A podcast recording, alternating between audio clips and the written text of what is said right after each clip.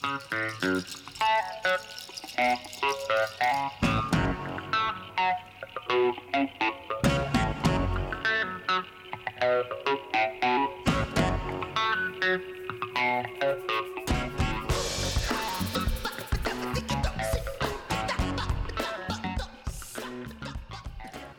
and welcome to the Sala podcast. My name is Steph, and today I'm catching up with Kaspar Schmidt.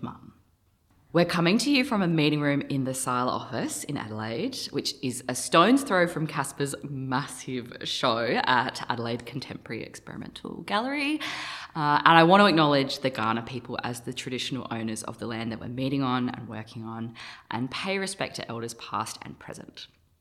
Casper, thank you for making time to chat today. I know you're so busy. Um, it's actually the calm after the storm Yeah, for me. yeah. I'm yeah. Happy So- to be here. Yeah. Oh, good. Thank you. um, usually, this is the part where I'd give a bit more information about your art practice, but where do I start? I mean, you you make physical objects, you make music, you make digital pieces, you perform, you work individually, you work collaboratively, you make costume.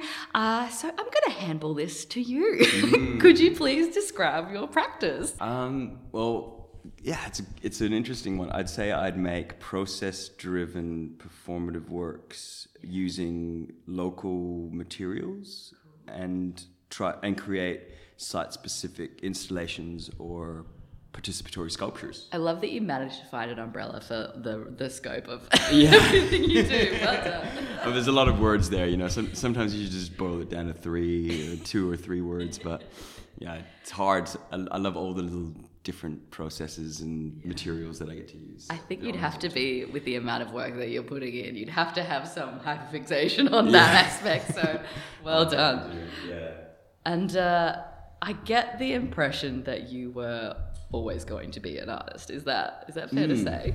Um, yeah, I, was ki I guess I was kind of born into it in a way. Like my mum is an artist, and she does uh, um, a lot of like really rehabilitative work. So she she's an artist in resident in hospitals and aged care centers and Yeah. community centers and uh, yeah, kindergarten schools, like whatever wherever she kind of orientates. So she'd be very in tune with like the sort of very tangible therapeutic uh, benefits of art. Is that Yeah. kind of yeah, like art therapy and all those kinds of Exactly, yeah. But Yeah. like, I guess she doesn't see herself as an art therapist, and she doesn't necessarily Yeah. want to be one either. She's actually quite against that idea of it. Yeah, She, don't put she- her in a box. Yeah, she doesn't want to fix a problem. She wants Okay. to prevent a problem. Right. Do you know what I mean? So I think yeah. like therapy and hospitals and those kinds of environments often react to yes. uh, an injury or Yeah. react to whether it's even a brain injury, you know. Whereas I think that she's really interested in the, I guess, the preventative nature of the just the happiness and and belonging and purpose you get out of making art. Oh, that's and so good. That's that's her. That's a great distinction. Yeah. Yeah. Thank you for making sure she felt represented there. Yeah. Yeah. That's Yeah. awesome. Mm, she always reiterates that to me, and I'm like, I, I'm starting to understand it fully, but you Yeah. know, it's been. I haven't always um, regarded myself or regarded that part of my practice as the most important. You know, like for most of my teens and early 20s, I really wanted to be like a famous artist, Jean-Michel Basquiat, painting paintings and selling them for millions of dollars. yeah, you know, so like, grandiose. yeah, exactly. I, I really romanticized that idea of an artist and alone in the studio. Um, Oh, yeah, yeah. y- You know, painting my suffrage onto Yes. a onto a surface using vibrant colors. You know, I, and I did that. I, I loved it, and I I got really good at it. And I, I sold my paintings, and I did it. You know, Yeah. but um, I felt like there was more to why I wanted to be there in the first place, and. I now know that it was completely linked to just making stuff with people Yeah. and it's it really is that simple you know Yeah. it really is just it's a privilege to be able to to play with nonsense to Mm. to do things out of boredom and no reason and and just because they're beautiful you know and Yeah. and be able to to chase beauty for for no reason other than to be happy you know That's that so that is to me what art should be Yeah. that is that is it, isn't it? Amazing. Um, so from early Kaspar, who entered a seal photograph in a in a Yeah. was it a show in which show? Yeah, I can't. I, it was my early teens. I remember that. It's a long time ago now. You know, Yeah, it's like literally 15 years ago. Don't so, um, but my mum entered. Like my mum was in this collaborative show at the Drill Hall, Oh, yeah. um, across the road from the festival center, and I had taken this really good photo of a baby seal on Kangaroo Island. I mean, that deserves. And she was like, "We'll print it off and we'll frame it and we'll put it in the show." And I was like, "I'm in Sala,"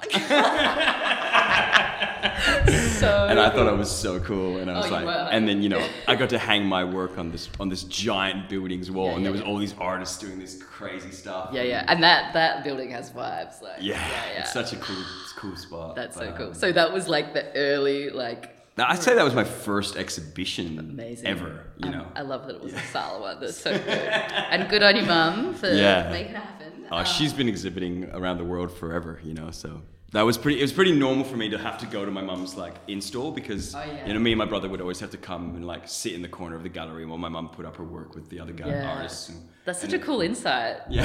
as well to be like seeing the behind the scenes from such an early age of being like normal. well. Uh, yeah, yeah, yeah. No, it, it is great. It, it's it's cool because the type of people that you get to hang out with in those environments, like you know, they're really they'll give you some paper and some art materials. You can just sit there and draw. Like when you're a kid in that environment, it's like great because you've got crafts and creative people around you that like are willing to listen and play and Yeah, I guess yeah. that's a great thing about it. Yeah, so you've been around those kind. of, yeah, there's nice energies Mm, for, for a long time.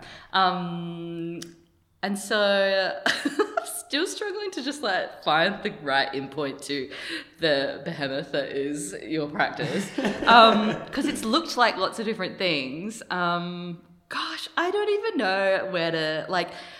Can you talk maybe a bit about how you regard the collaborative work that you do and then also the really individual projects that you've done? Like are they distinct in your mind or are they one and the hmm. same? Is it all enmeshed? I, I think the the beauty of an individual practice is that you have this meditative time to yourself to really go inside of yourself and understand what why you're doing what you're doing. And it doesn't have to it doesn't even have to be why you're painting a canvas. You can think you can think about an inner dialogue that involves why you love the people you love why you live in the place you do why you do the things that you do in your life you know? And it doesn't have to be that you know your life revolves around painting. Painting can just be the medium for you to be able to have the agency to contemplate within yourself you know i think that was really important for me when i was younger and Yeah. and, and and it still is today Yeah. it's just that i think i've changed my medium a lot and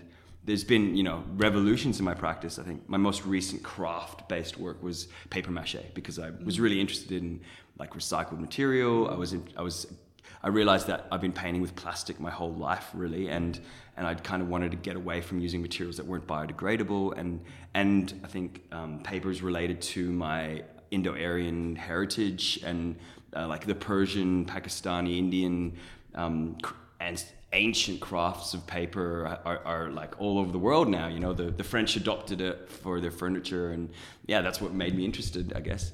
But um, there's that part of my practice which is like solitary and i think i find a lot of that in writing now as well. Like i, I love to write now. You know it's, it's so integral to my practice i think.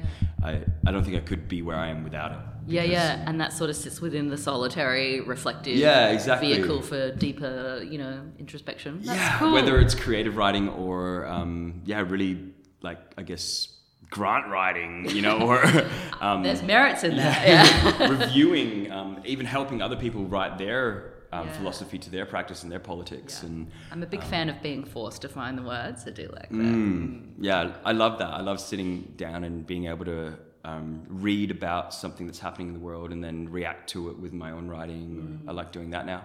But collaboratively, I think it each artist has their individual practice and they have their own like way of finding their their place in the art scene of the world. And and then I guess now now that I have the power to have had so much experience and made such a huge community in the art, literally everyone I know is an artist. Like my mom, my dad, my brother, my girlfriend, my best friends. Like I, I almost need less artists. Friend, I need to get. I need to make a Dilute. outside of art. You know, um, like my my father was a scientist, but since retiring now he's a sci-fi novelist. Apparently, like yeah, yeah. you know, I guess he just saw the rest of us all be artists and was like, oh man, maybe I should do it too. you know?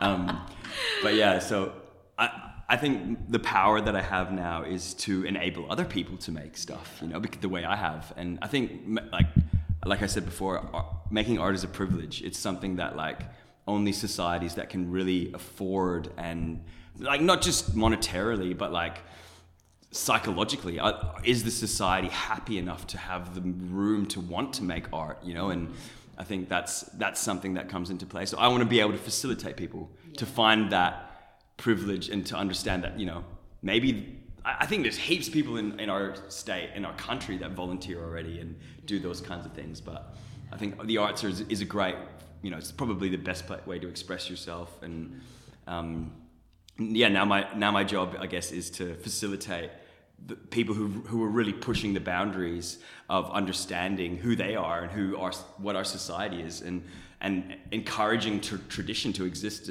in, in Adelaide. You know, I, I I know it's a big call to make that I'm someone doing that, but I think I, I want that's that's my drive towards life. That's what I want to do with my life is to make sure that the community that I exist within has the traditions that it needs in order to identify with a culture that that we all share. You know, that's that's my drive in, and I and I see there's a lot of disparity in that in our country. You know, like uh, even just the fact that our country gives a, gives an acknowledgement every time we do an event is something to be th- to think about and and not every country in the world does that even though every country in the world has first nations. You know they've all every place in the world has had ancient civilizations that are completely connected to the ecology and and spirituality of the land you know like but not everyone ne- not everyone needs to acknowledge it and and I think we really do. And I think we're all and we've actually learned so much in even just the past five years of how that can be done mm. and and integrated this identity of of so-called Australian culture mm. into what we do and you know figured out that we are the oldest culture in the world. It's just that it's hard to identify as it you know when really you've been part of the vehicle that's abused it Yes, yeah, yeah. But I hope that momentum of, of leaning into the difficult conversations continues. And, and and I think as an immigrant, like I'm I'm I'm technically a third generation immigrant. That means that my both of my grand like both sides of my family have immigrated for three generations. Yeah, So wow. my grand my grandparents on both sides were also immigrants. Yeah. So I'd, you know, like I'd, my grandparents, my parents, and I, even my great grandparents on my on my father's side, but that's another story. we only have half an hour. yeah, exactly. Yeah. But so I think you know, in within all of that immigration, there's a lot of identity in in um, diaspora, and and with that comes the the these ideas of colonization, and you know, colonization is a big word, and it's being thrown around a lot at the moment, and I think there's a lot of intricacy to it, and there's a lot of unknowns in in that political agenda, that theme, that topic, and it interests me because it is so broad and it does it has affected my life, you know, and or at least intergenerationally. Um, And so yeah, I'm, through my ancestry, I'm learning about colonization in the world, and through colonization in the world, I'm learning about Australian identity and and the the politics of of why we think we are who we are, you know, yeah. Yeah. Gosh, I can see why. Uh, where am I going with this? There's a lot going on in that in that brain. There's a lot, and uh, yeah, okay. Let me. There'll be a piece of music in here. I've, I've just been like, this is a lot of words for before lunchtime. Yeah, it's not even noon yet. Oh, I know. Chill out. Diving in.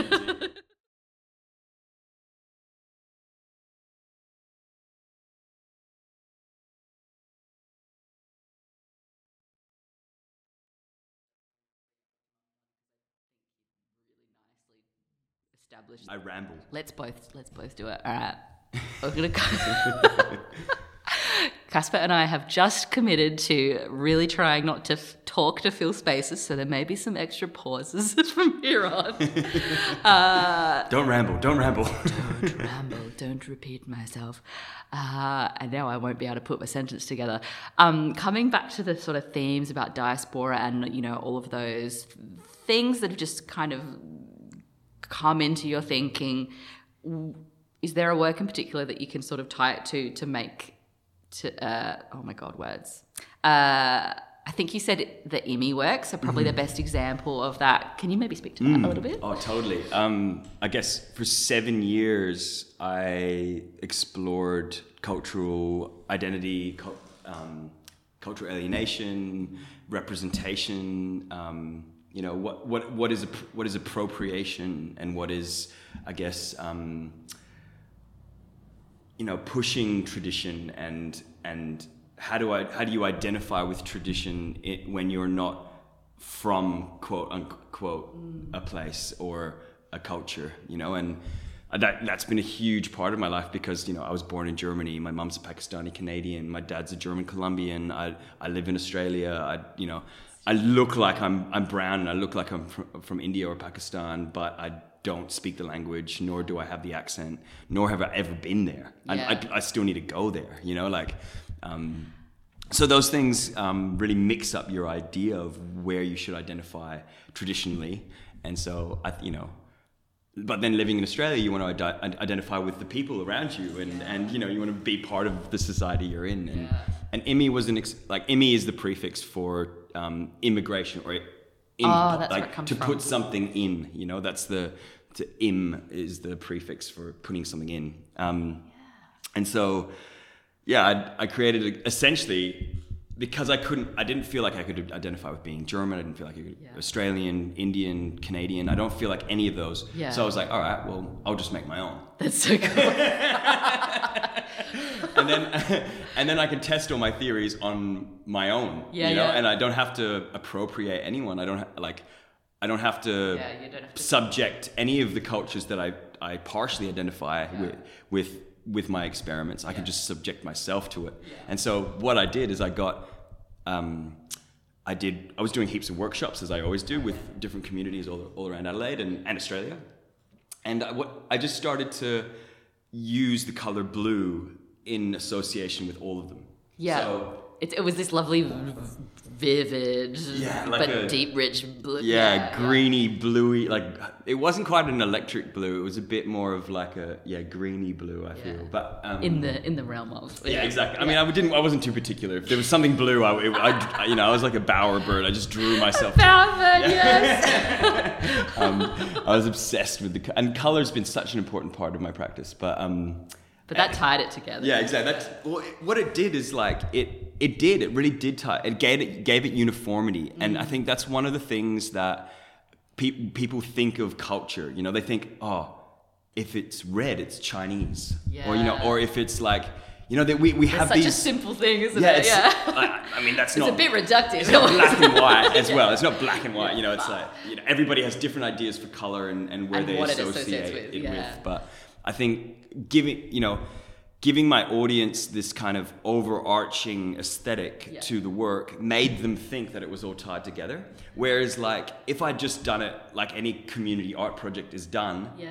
they w- they would have just my audience would have looked at it and gone, oh, that's just community art.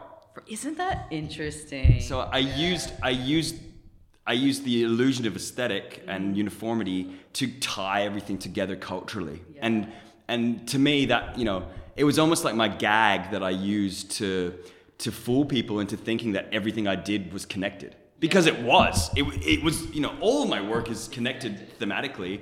Um, it's just that you can't see that. Yeah. You know, if if if you look at a community center and the art that's made in it, it's all different colors by different people with different fonts because they all have different handwriting, different subjects. There's no tangential visual, you know, connection, and and I think that's and I don't necessarily think you need one either.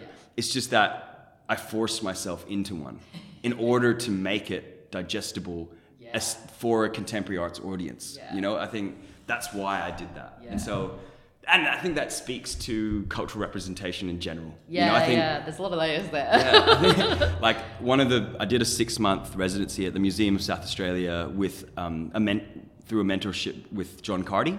Um, and essentially, we went through the museum and just looked at the ethics of, of cultural representation in, in a museum context. And, you know, I have a lot of problems with the Museum of South Australia. I have a lot of problems with museums in the world in general. I just think I've been doing a lot of work with the Humboldt Forum in, in Berlin, which is a very contra- people have been people protested the building of the building that the Humboldt is in for 20 years, and then by the time it was built, they decided to put one of the largest colonial um, organizations for ethnological collections in the world into it. You know, it's like imagine t- taking a capitalistic represent like the, the architecture of the castle of west germany re- just really represents the, the early like ideas of capitalism within society whereas it was a it was a republic building before that it was like a socialistic building that was in that same spot you know anyway at the museum of south australia with john carty i looked at a lot of the displays of indigenous culture Yeah, yeah. and to me indigenous culture isn't necessarily like bat boomerangs and clapsticks and like you know making a fire with sticks and you know it's like that we we really think of First Nations cultures being like ancient and um, being something that is has like stagnated within a certain era of humanity like you know hunters and collectors and you know Almost at arm's length. yeah, exactly. It's like that's how society was, you know. Um, whereas I just think like indigenous cultures contemporary. Like there's, you know, yeah. and really like if you go to the, a museum and you you want to you want to see indigenous culture, you shouldn't go to see it the way it was represented, like or the, the way that it wa- was Yeah. pre-colonization. I think Yeah. that's.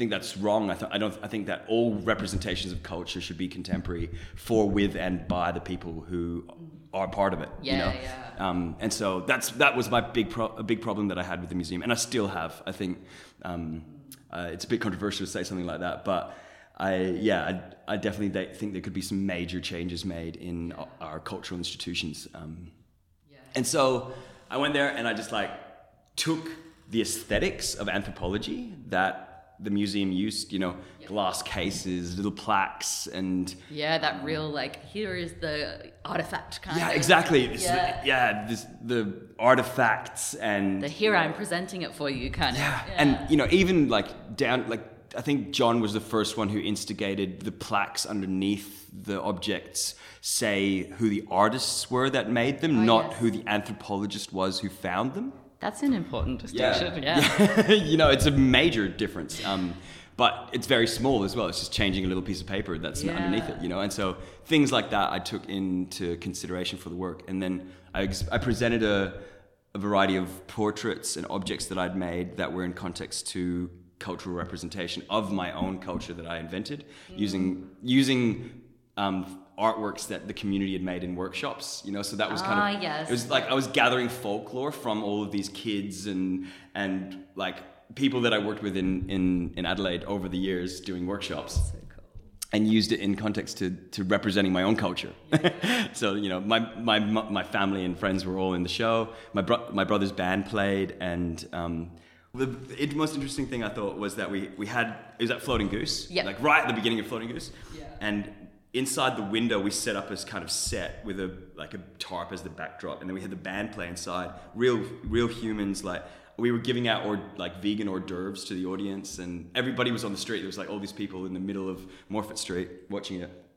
And then we played. We actually made a short film, um, and then we put the curtain down, removed the whole installation, took all of our costumes off, and then let the audience into a kind of anthropological um, study of us. Gosh, there's so much going on there. oh wow. Yeah. I'm gonna need another pause to soak that in.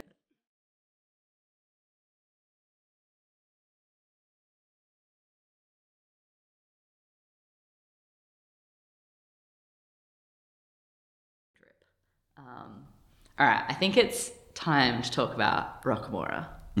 which is currently on at Adelaide Contemporary Experimental. Now, this is the, the you were announced as the recipient of the Porter Street Commission, and this is the outcome. And I'm very excited about the whole thing. Um, and it ties in really well with what we were just talking about because you're sort of saying, you know, I, I think it's fair to say that you tend to have these projects that they don't just have one single life, they sort of have these iterations and there's this lovely development that happens, you know, between and, you know, building upon, um, you know, these projects.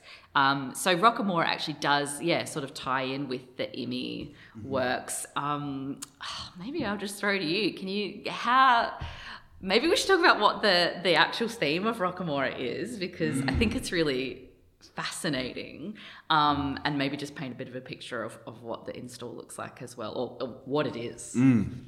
I guess. Where do I begin? I know. Creak goes my chair. Um, I guess technically this is the fifth Rockamora. Yeah, yeah. You know, because we've toured it around Victoria, we've toured it regionally throughout South Australia, like. Um, and we collaborative kind of you know large Yeah, scale well, kind of yeah, well, the- multifaceted You know, it's funny saying we. I, I don't want to say I because every single time I've done it, it's been with other people. Yeah. And you know, like sure, like um, there's the Jeff Koons, and that would always say I when they talk about their own work. But I just don't.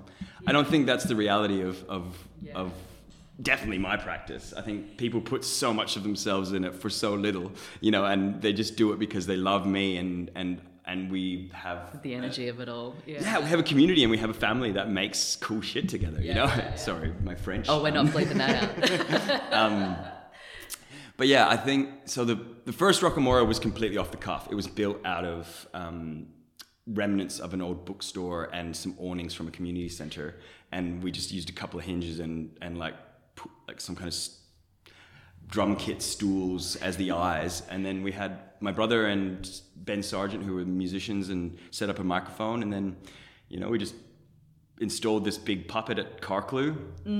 It wasn't like we, I never thought of myself as a puppeteer. Do you know what I mean? I Yeah, don't- okay. I, I don't think of these works as puppets. I don't. I don't know why. To me, puppetry is very specific to um, a time and a place. You know, I think it's a very Western idea. I don't like. Not that you know, there's incredible puppetry in Eastern cultures as well, but I think of the works as participatory sculptures Yeah. because I don't want only myself to be controlling them. My aim is for the community that gets to see them and interact with them to actually control them as well. yeah and that So dynamics That's important. different to being a puppeteer. I think you know a puppeteer just makes an object that they create an ontology for to understand and move Yeah. and speak for. and the audience receives it very passively yeah Exactly. yeah, Whereas my sculptures, you can go inside of them, or you can become them yourself. Yeah, You know, yeah. and I think that's an important dif- difference to make. And so, um, yeah, first Rockamora was just a Carclew, kids feeding chips that they found in the in the yard to this giant monster. Some kids got scared. We were like, "Don't worry, dude. This is all fake." We took them around the back, and then they get to have the microphone and control the sculpture. We just sit back, drink a coffee, and let them play with it. yeah yeah yeah um, imagination's going wild Yeah. love it yeah. And that toured to Streaky Bay, to Onkaparinga, to you know all, all around, and then we went to Melbourne and we built a new one at Seventh Gallery, which was blue. Okay yeah So that's where I kind of tied in IMMI to Rockamora. Yeah. And what we did is we we hung a giant parcel from the ceiling, and then at the opening of the exhibition we played Pass the Parcel, and we had a bunch of microwaves in between each layer of the parcel. There was popcorn. You got to make a, a bag of popcorn in the microwave, and then you would unwrap the layers of your cultural identity, which is what. Wow, the- there's a lot there. that was the idea. Is So like much. take a layer off of the parcel and feed it to Rockamora. They'll they'll eat the layer of your cultural identity and spit out some information, or just talk about you know the the binaries of of of how we identify, and I think and how to break down binaries in in our identity and become more have more of a spectrum in, in how we how we see ourselves in, in all kinds of ways you know Yeah, yeah, yeah. not just culture gender what you know whatever we could feed into it we had a bunch of poets that helped us write stuff and Oh, wow. and then we gave this dialogue that um, reacted to people feeding layers of this pass the parcel game to the puppet there's such a great dynamic between like the very uh, like the ideas that you're tapping into that you know I really have to pay attention to make sure I'm following properly, and yet it's ju- you know juxtaposed with you know, this very. Uh, how, like it's Just so playful it's and- so playful and accessible and you know unpretentious and you know what a great marriage of you know yeah these two things that Mm. and, and I think maybe just for anyone who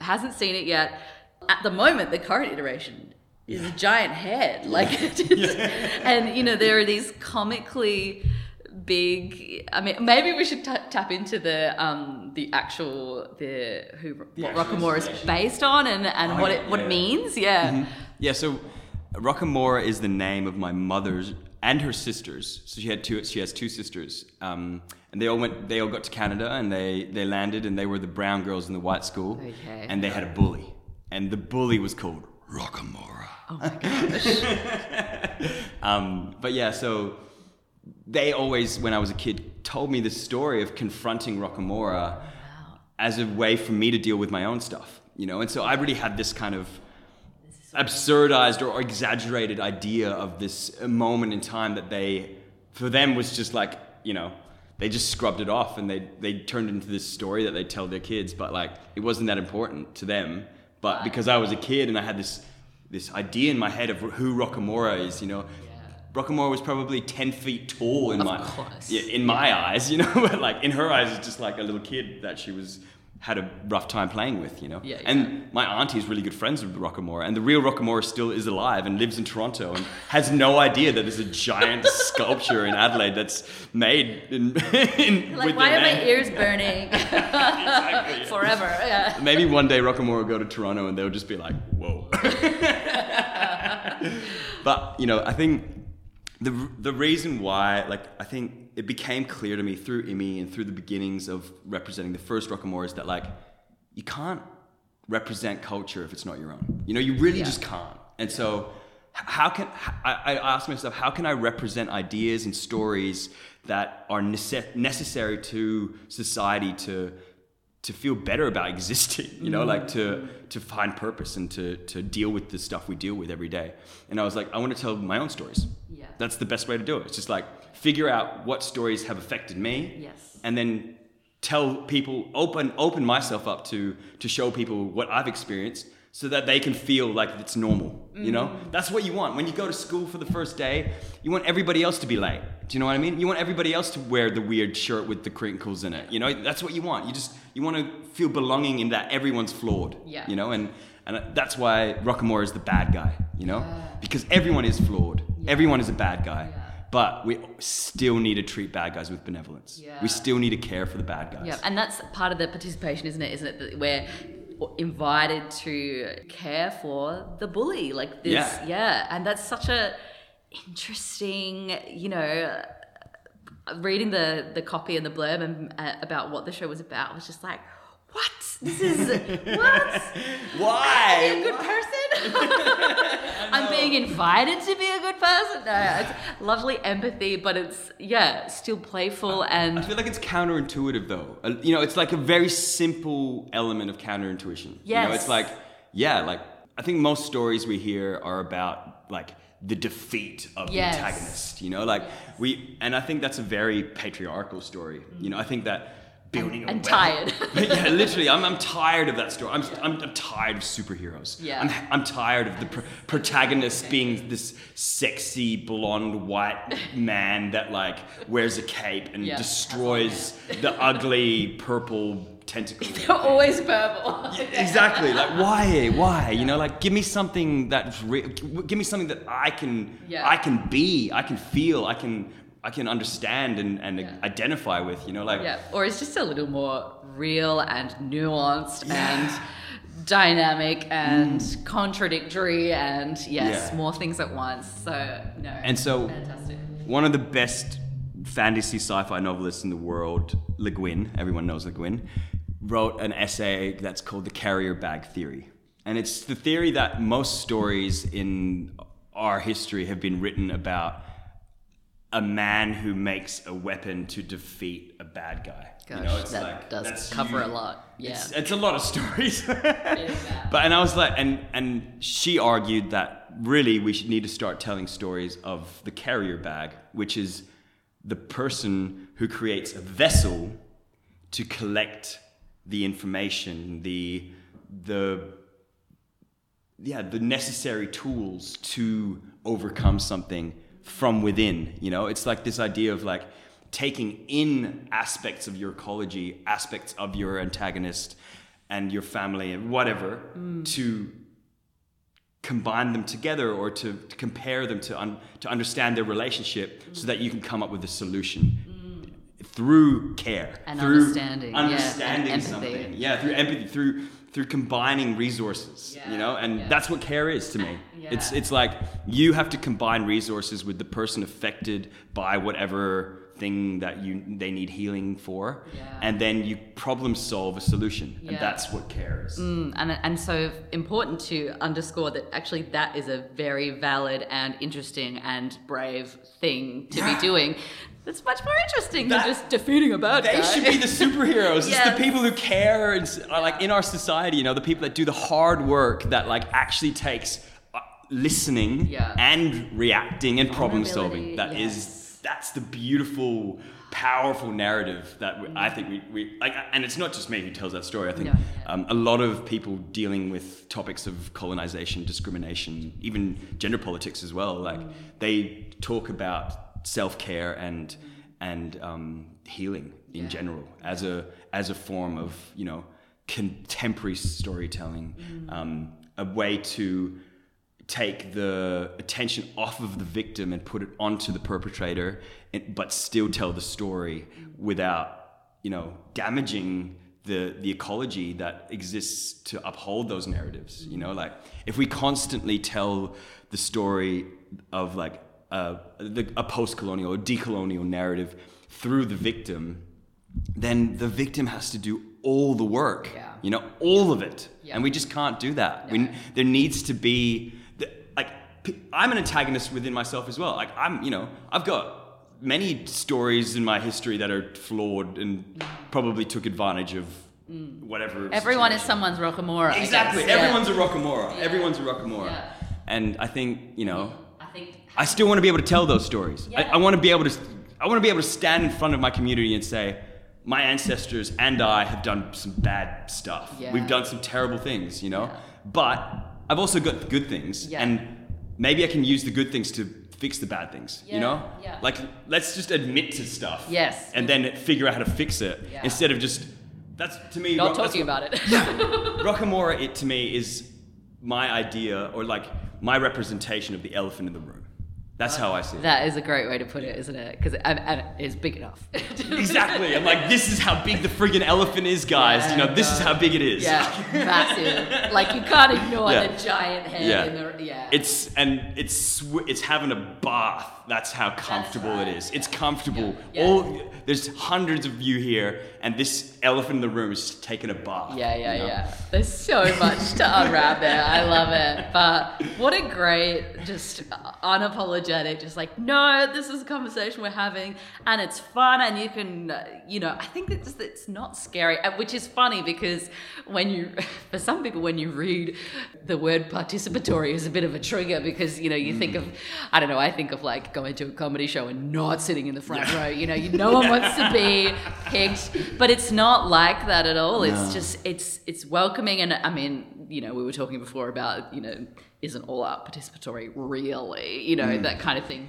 I've actually like one of the best moments in this entire process Yeah. has been on the and the, fir- the first and like second performance, but Yeah. I just remember the first one was really made an impression because it was the first time it happened. Yeah. and we, we had like planned like Kate Shield and I working through the performance structures and like some of the dramaturgy of like the essentially there's six levels and the third level is feeding. So you feed Rockamora. Yeah, so like different phases of interacting with. Exactly. Yeah, Yeah. yeah, so yeah, it's yeah. it's sleep. So you wake up Rockamora using making by making sound. Yeah. Then you clean them. You brush their teeth, clean their ears, and I um, love that giant face. cotton bud.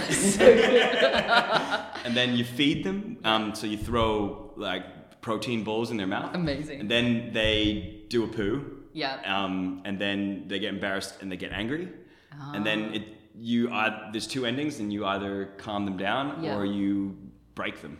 Um, wow. God, that's. Should we have this power? But what a great commentary. Yeah. Yeah. And the choice. One of my favorite moments in this whole process has been on the opening night when we had planned for a few people to maybe get up during the performance and throw some food in the in the gob. We had this big pack of chips that we we like cut had all these like recycled styrofoam offcuts and we like painted them yellow. They were the And then we yeah. sewed the chip packet closed and like there was this moment where like as soon as we smashed like ripped open this packet of chips, Blob Funk played. You know, it was like. "Boo, ba, doo, ba, da, da, ba, diggy, dong." And so during that, this really up lively song, we would try and give out these chips to people to feed Rockamora. Yeah. And like, obviously, all the every single kid in the venue got up and sprinted for the stage. Like, they're like, "Give me one of those!" You know, like, Give me a giant chip. but not only the kids, like as soon as those kids stood up, literally the whole room stood up. Like I'd say like close to 200 people. Oh my god. And I was like, I just didn't think that, you know, we, we thought maybe a handful of people in the front row might help us out and do it. But we, like, the entire room grabbed a chip and threw it in Rockamora. that is so good. You know, I'm just like, that, my faith in humanity restored, you know, Yeah. just like participation can work and Yeah. people do feel like they want to be involved in art and, yes. And, are willing. actively participate in it, you know? And I just was so astounded by that. Oh, that's goosebumps. Good. Yeah, literally shivers up my spine. like, Ah, amazing. um, this is so interesting because I mean, if you didn't know the like, if you hadn't read the copy, and then uh, even then, talking to you now, there's so much more than I'd really thought behind the work, and it would almost be. If you hadn't heard you speak about it, because it's fun and colorful, it's almost you could almost assume it was just fun and just play and just not to be. I feel terrible saying that, but no, no, no. it I- is. It's one of those things where I'm glad we're talking about it because I think that's it's such a common thing, you know, like uh, that's when something is happy and spriteful and um, optimistic and playful, um, it can seem a bit superficial. yeah, which is you know weird. I mean? It- but, But I know what you mean. I think yeah. I think it's I think it's a flaw in how we see art Yeah. to think that play is superficial. yeah, or less. Yeah. Less, yeah. Because play has strict boundaries. Do go on. like if you don't have parameters set in place for play then you can't play. Because otherwise the world's too big and you become too scared Gosh.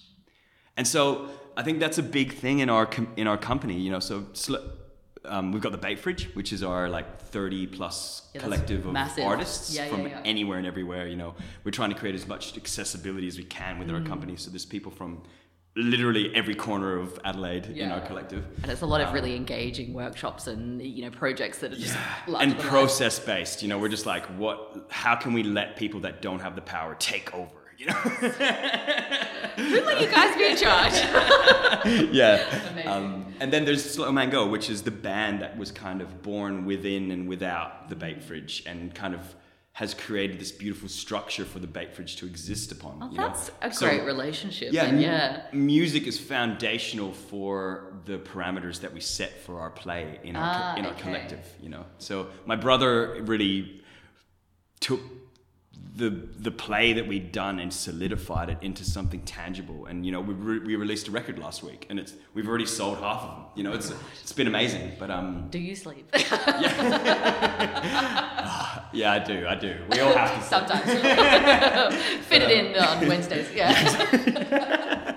Um, wow. But I think one of the big things that I've come to terms with recently is trying to understand how important the work we do is because it is so playful. Yes. You know, and I think um, I want I want us to be seen like we are accessible and playful and open and optimistic towards the world. But I also want people to understand that what we do has in, intense processes for for accessibility, for like comfortability, Yeah, for safety, yeah, safety, yeah. for you know, it we we aren't ageist, we aren't sexist, we aren't you know, the, and those to be able to say those things is big, especially in the contemporary arts. You know, mm-hmm. like I don't think many people can say that, and you know, we literally do work with people that don't have a platform because no one because they don't have the access to have one. You know, and and it's that it, when you see a performance in front of you, it's just like, oh yeah, that person's just in a costume dancing around.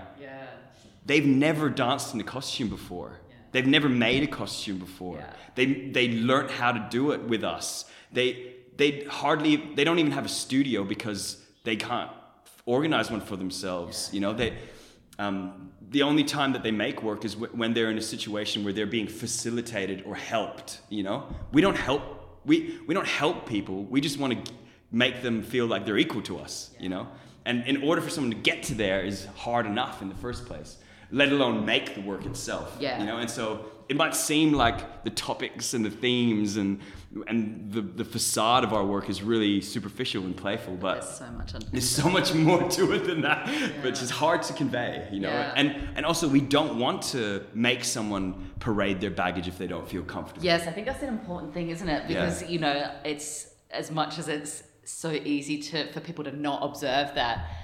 That's probably the way it has to be because Mm. yeah, why would you don't want to labor someone's difficulties or someone's inability to access something? It's That's the like one of the biggest reasons why I've always done masking, like or costume, and is because it allows you to not have to identify as what you look like. yeah. Do you know what I mean? Like Gosh. if this you will be part two.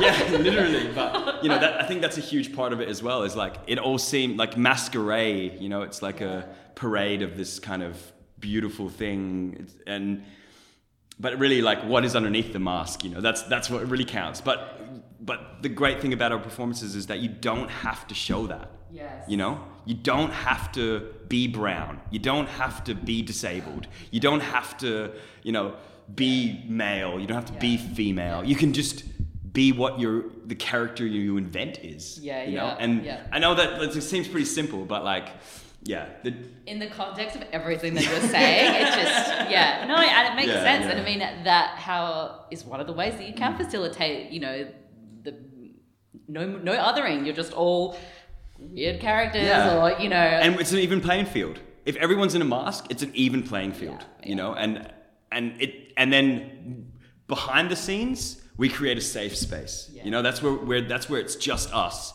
and we can say you deserve the equity because you haven't had the opportunities that we have. So you get to do you get to do what you want to do, how you want to do it.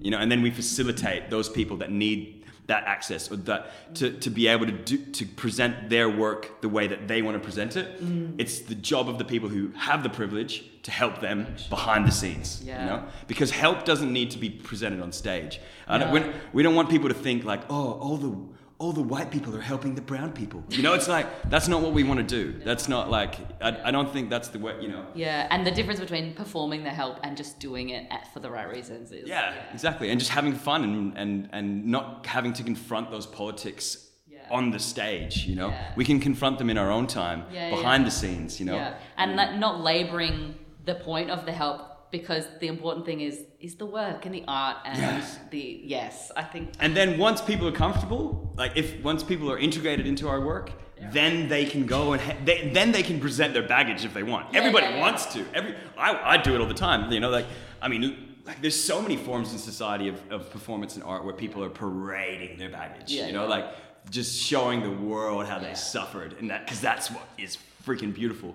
But it's not easy getting there. You got you got to really know yourself yeah to, to yeah. do something like that. and you have to be Yeah. safely in that position to Exactly. make that choice but amazing i love i love it all um, and i love the just the enigma of like bait fridge but what is it and like what you know there's just this like i don't know mythology around it all that's Mm. great but um yeah quintessentially uh, like so south aussie and Yeah. but also worldly and untethered and oh my god Unhinged. I'm unhinged.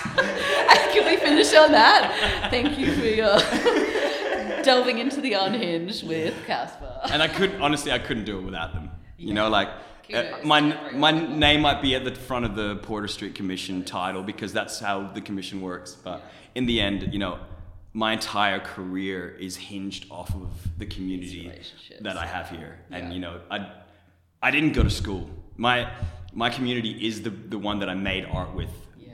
while I worked, you know, in every context, from sign writing to festival to exhibition to, you know, reading and writing, you know, everything. No better foundation than that. Yeah.